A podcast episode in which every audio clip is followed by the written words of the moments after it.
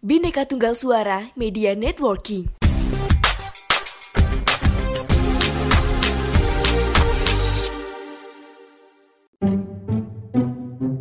Ya, kita ketemu lagi di podcast Sejarah Indonesia di konten History for Life. Masih bersama saya, saya Furin Alif.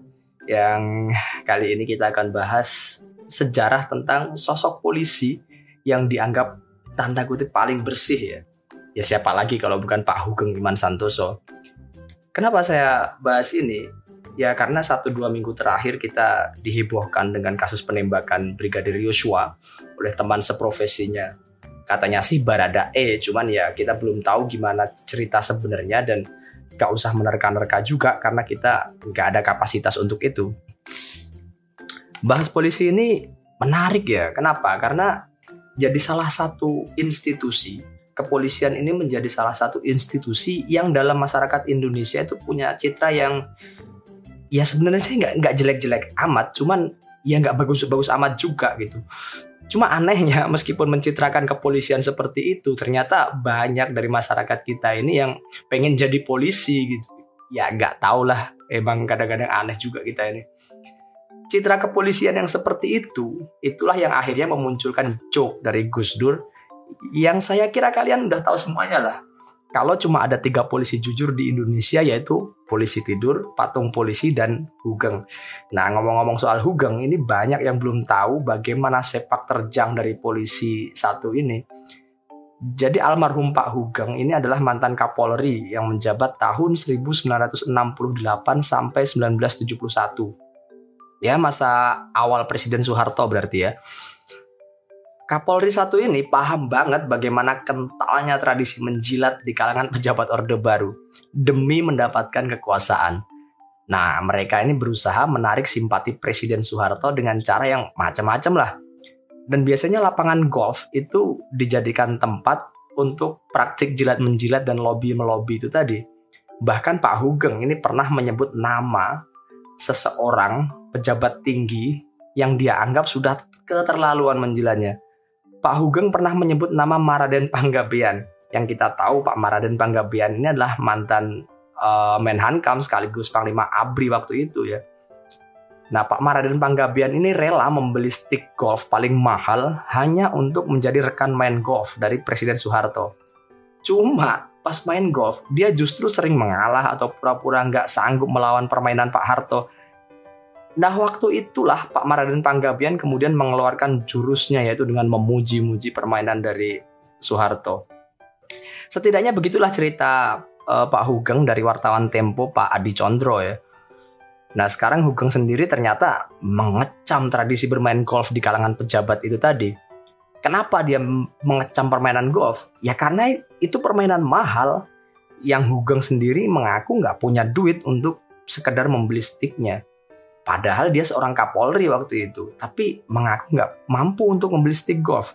Jadi bisa kita bayangkan berapa gaji Kapolri ketika itu dan betapa Hugeng ini benar-benar nggak mau mengambil uang yang bukan dari gaji resminya, hanya untuk bermain golf gitu kan. Ya begitulah Hugeng, yang sifat lurusnya itu terbentuk sejak awal berkarir di kepolisian. Hugeng pernah juga diuji ketika dia ditugaskan di Medan tahun 1956 Waktu itu Hugeng diangkat menjadi Kadit Reskrim Polda Sumatera Utara. Nah waktu itu Sumatera Utara ini tergolong daerah rawan. Tindakan kriminal seperti penyelundupan, korupsi, perjudian itu sedang rame-ramenya di sana. Untuk membereskan masalah itu, Jaksa Agung Suprapto menugaskan Hugeng dan segera disetujui oleh Kapolri Sukanto untuk ditempatkan di Sumatera Utara.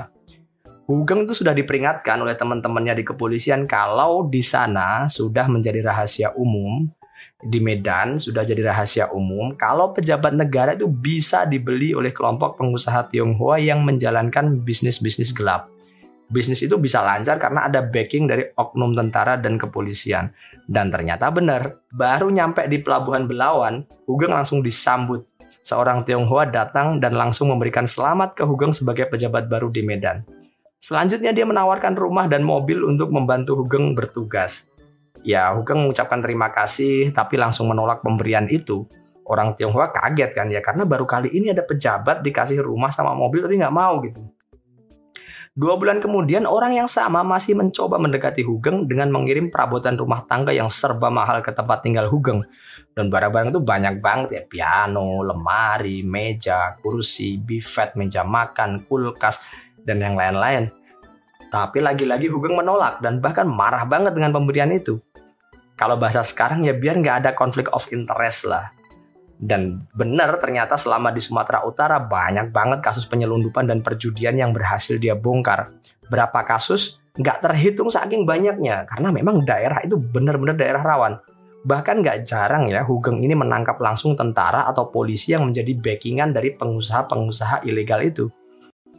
Setelah selesai bertugas di Medan, karir Hugeng terus naik. Hugeng diangkat sebagai kepala jawatan imigrasi, ya kalau sekarang dirjen imigrasi lah dan kemudian diangkat juga menjadi Menteri Iuran Negara yang kalau sekarang Dirjen Pajak. Kemudian puncaknya adalah tahun 1968 Hugeng diangkat menjadi Kapolri menggantikan Sucipto Yudiharjo. Di masa puncak karirnya itu, Hugeng kembali mendapatkan ujian terberat sebagai polisi. Dua kasus besar terjadi di masa kepemimpinan Hugeng. Tahun 1969, Hugeng berhasil membongkar penyelundupan mobil mewah yang dilakukan oleh Robi Cahyadi Robi Cahyadi ini dikenal sebagai penyelundup kelas kakap yang punya koneksi dengan pejabat teras dalam pemerintahan. Setahun kemudian, Hugeng juga turun tangan membongkar kasus pemerkosaan gadis bernama Sumarium alias Sum Kuning yang melibatkan anak pejabat teras sebagai tersangka. Cuma anehnya, nggak lama kemudian, pada 2 Oktober 1971, Hugeng dipensiunkan dengan alasan peremajaan. Tapi anehnya lagi, yang diangkat sebagai pengganti Hugeng itu adalah Muhammad Hasan yang merupakan seniornya Hugeng.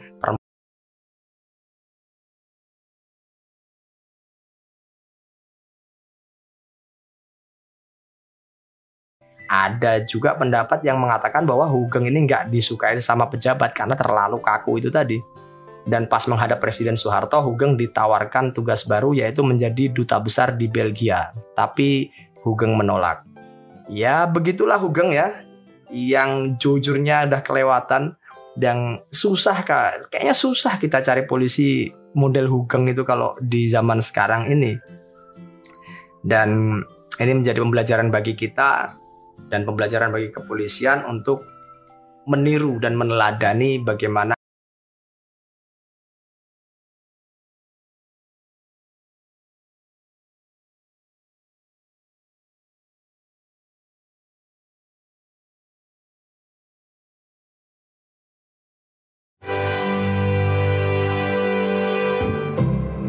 Terima kasih.